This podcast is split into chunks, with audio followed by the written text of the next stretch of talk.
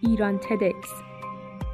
مرجع سخنرانی های تد با دوبله فارسی در زمینه کسب و کار، کارآفرینی و تحول فردی.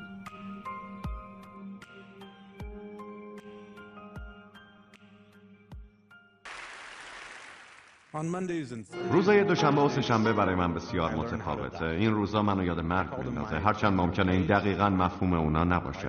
ما تو خانوادمون سرطان ملانوم زیاد داریم. پدر و مادرم با این بیماری از دنیا رفتن. به همین دلیل من فکر می‌کنم دیر یا زود روی صندلی پیش پزشکم میشینم و اون به آزمایش من نگاهی میندازه و میگه ریکاردو وضعیتت خیلی خوب نیست. تو به سرطان مبتلایی و شش ماه یا یک سال دیگه بیشتر زنده نیستی. در اون لحظه با خودم فکر می‌کنم در این فرصت چی کار می‌کنم؟ با بچه ها وقت میگذرونم میرم جایی که ندیدم و ببینم. به جاهایی میرم که وقتی فرصت داشتم نرفتم. در هر حال به من خیلی خوش نمیگذره.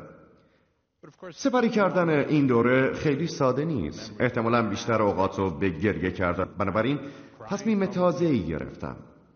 من هر دوشنبه و سه شنبه رو روزای پایانی عمرم می‌دونم و می‌خوام کارایی انجام بدم که اگه اون خبر رو به من می‌دادم انجام می‌دادم شما تا به حال برعکسم. فکر کردی؟ خیلی وقتا ما میگیم نیاز به فراغت داریم. فراغت به معنی بیکاری نیست بلکه در اوقات فراغت خیلی هم سرتون سلوک میشه. شما میرید ورزش می‌کنید میرید سینما دوستاتون رو می‌بینید نهار میرید بیرون و کارهای زیادی که در روزای عادی انجام نمیدین.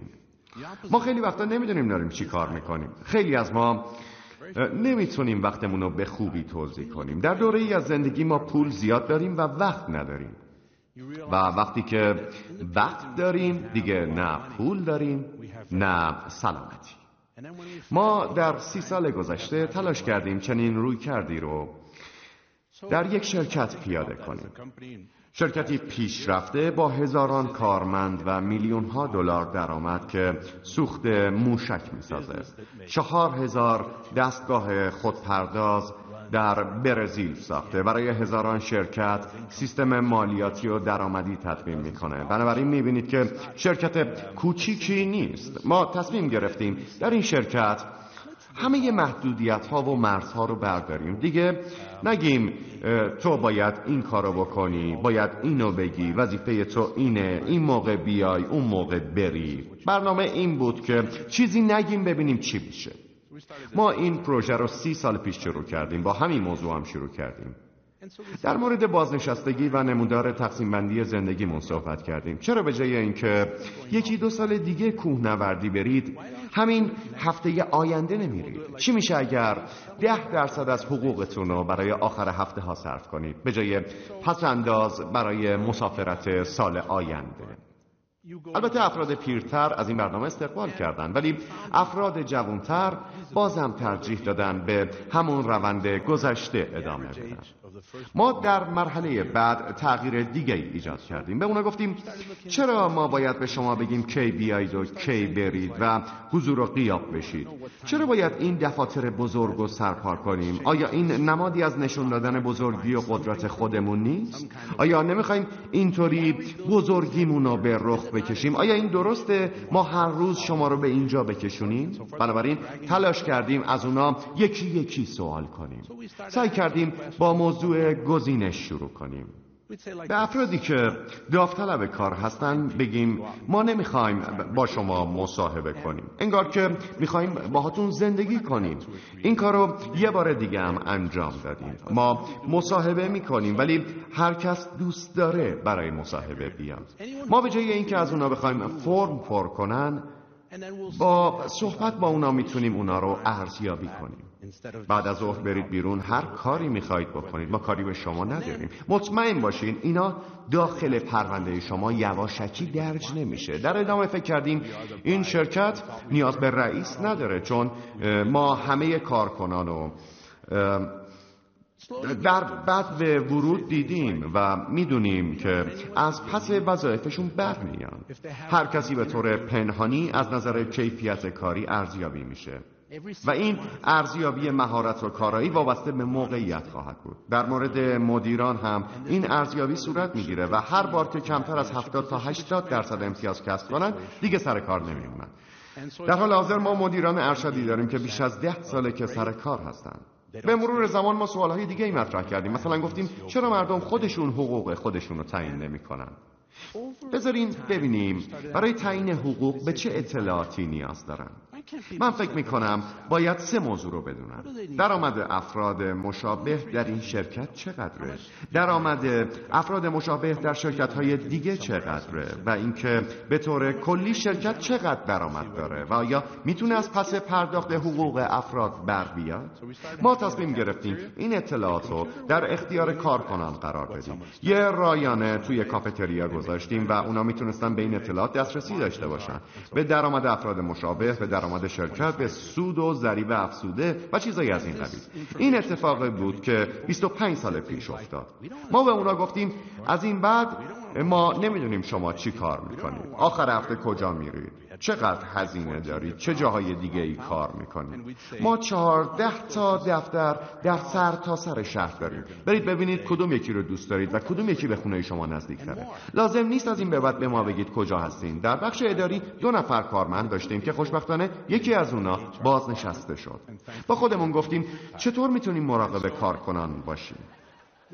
اونا تنها سرمایه ای هستن که ما داریم. چطور می‌تونیم اونا رو زیر نظر بگیریم؟ بعد از این مرحله سعی کردیم نظر اونا رو در مورد اصل تعقل بدونیم. ما دوره های متعددی رو پشت سر گذاشتیم. دوره انقلاب صنعتی دوره رایانه و دوره اطلاعات فضا. ولی هرگز به دوره تعقل نرسیدیم. از اونا پرسیدیم برای تعقل بیشتر چه طرحهایی باید انجام بدیم؟ به عنوان مثال بسته به موقعیت هوشمندانه ترین و بهترین تصمیمی که باید بگیریم کدومه؟ ممکنه بگیم بهترین کار اینه.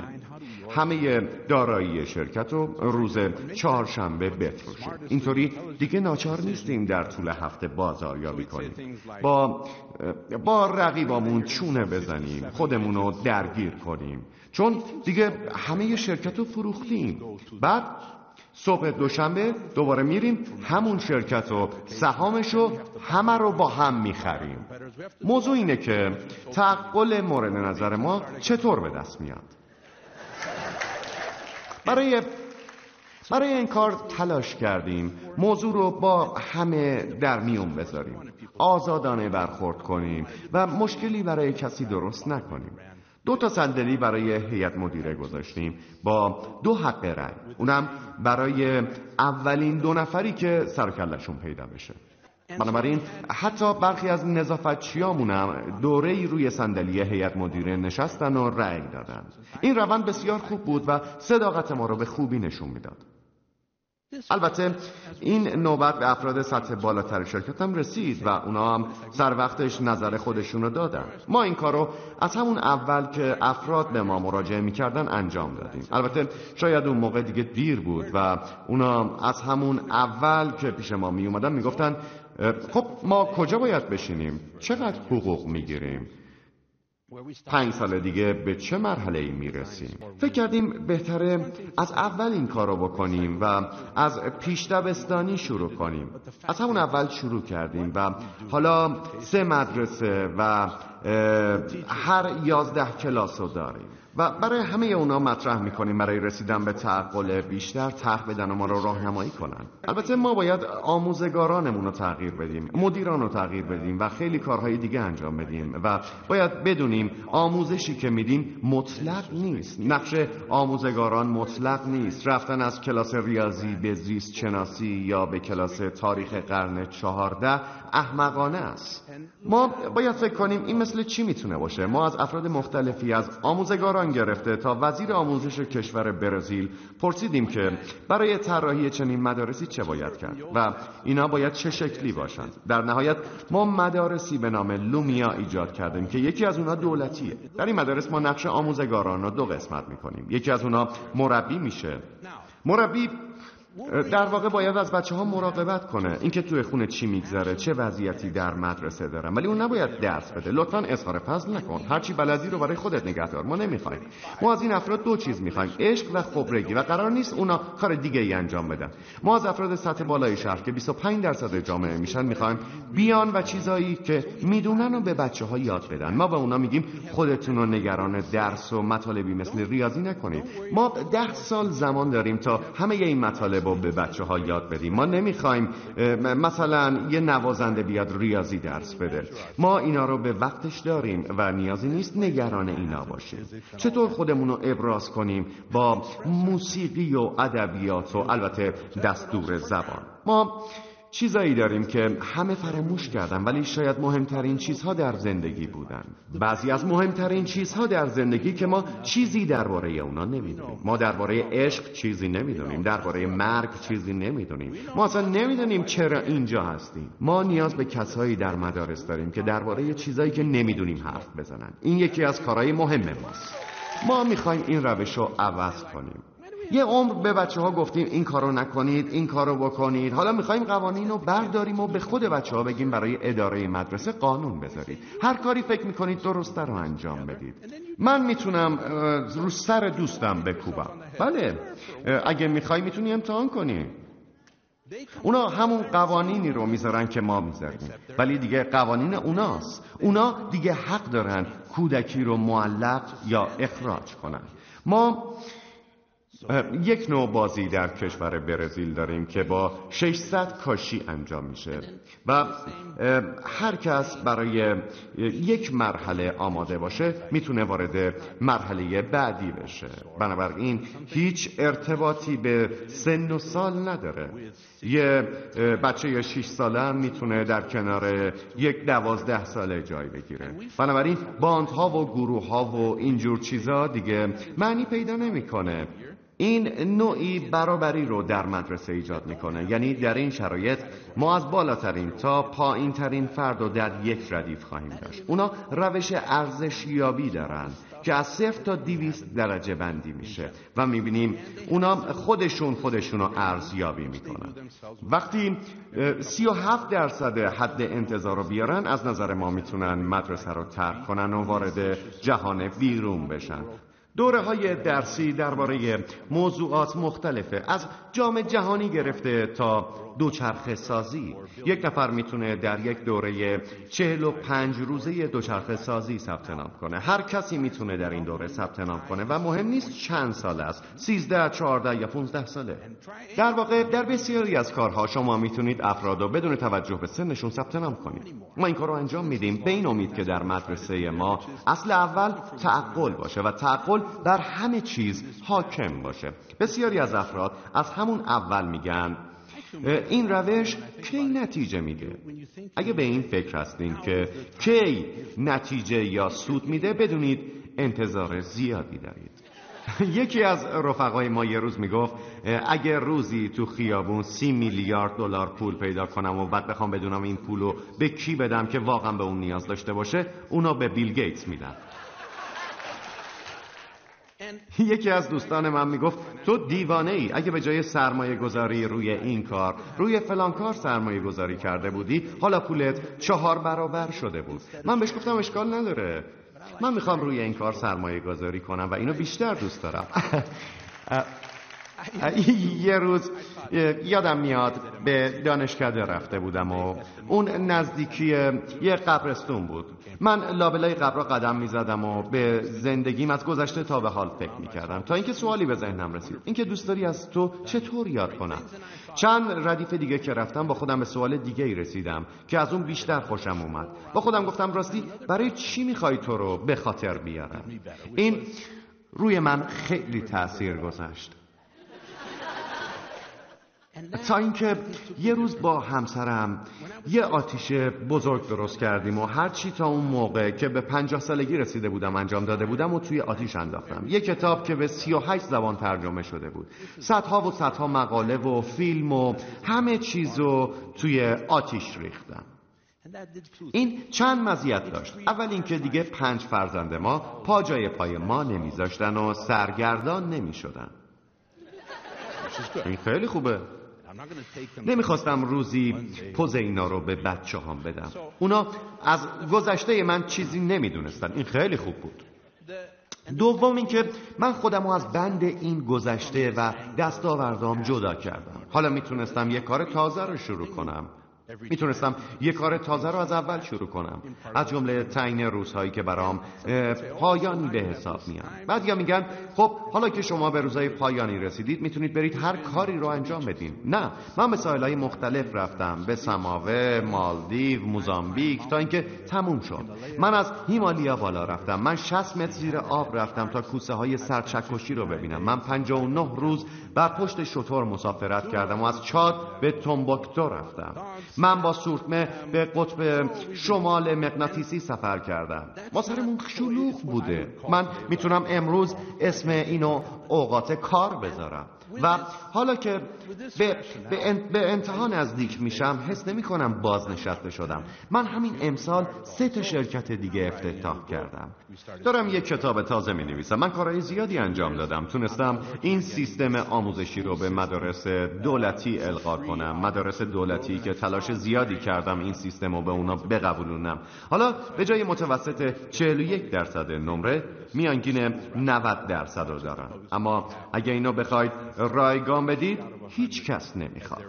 اما وقتی پول بخواید بگیرید همه ذوق زده میشن. ما باید نگاهمون رو تغییر بدیم. خیلی از ما خیلی از ما به خوبی یاد گرفتیم چطور از سر کار به خونه بریم. ولی تعداد معدودی یاد گرفتیم چطور سر فرصت به سینما بریم. اگه به دنبال تعقل هستیم باید اینم یاد بگیریم. البته کار ساده ای نیست. شما ممکنه در زندگی مشکلاتی در سطوح مختلف داشته باشید.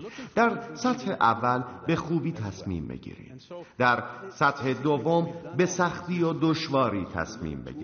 ولی در سطح سوم در تصمیم گیری با دشواری روبرو بشید. من می‌خوام اینو برای شما به یادگار بذارم که اگه اگه در پی تعقل هستید باید برای همه چیز فکری بکنید. من امیدوارم شما در آینده خیلی زود بتونید زندگی بهتر و شرایط بهتری رو برای خودتون فراهم کنید. خیلی متشکرم.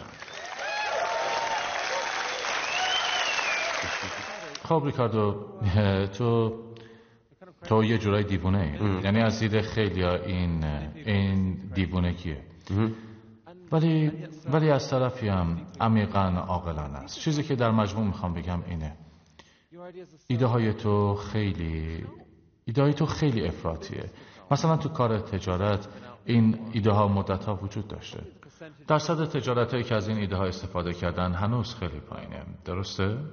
نشده که از این شرکت بزرگ یکی از ایده های تو رو بگیره و بگه خودشه. خب پیش میاد. همین دو هفته پیش بود که ریچارد برانسون و افرادش گفتن که آه من دیگه نمی‌خوام تعطیلات شما رو کنترل کنم یا نتفلیکس تا حدی همینطوره. ولی فکر نمی کنم خیلی مهم باشه. شاید تا حدی بخوام که پیش بیاد در قالب تلاش تبلیغاتی. ولی این یه موضوع شخصیه. ولی در واقع نیاز به یه جهش اعتقادی داره. در زمینه از دست دادن کنترل و کسانی که در کنترل هستن دوست ندارن چنین جهشی داشته باشن. بیشتر باید طرف جوانهای کسانی که شرکت های جدید و راه میندازن شروع بشه. پس مسئله اصلی اینه. از دید تو کسانی که فعال تجاریان شهامت شهامت این کارو ندارن. در واقع انگیزش رو ندارن. مثلا داری یه شرکت رو با برنامه این 90 روزه اداره می‌کنی. گزارش فصلی داری. اگر در 90 روز کارت خوب نباشه افراجی پس وقتی میگی این برنامه جالبیه که در کمتر از یک نسل می‌تونه طرف میگه برو بابا. مشکل همینه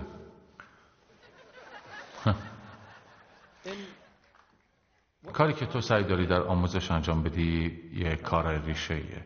همه به نوعی نگران سیستم آموزشی کشور هستن. هیچ کس فکر نمی‌کنه با توجه به گزینه های تکنولوژیکی که داریم به جایی که باید رسیدیم. و تو معتقدی بچههایی که با سیستم تو آموزش دیدن به عمل کردی فوق العاده رسیدن.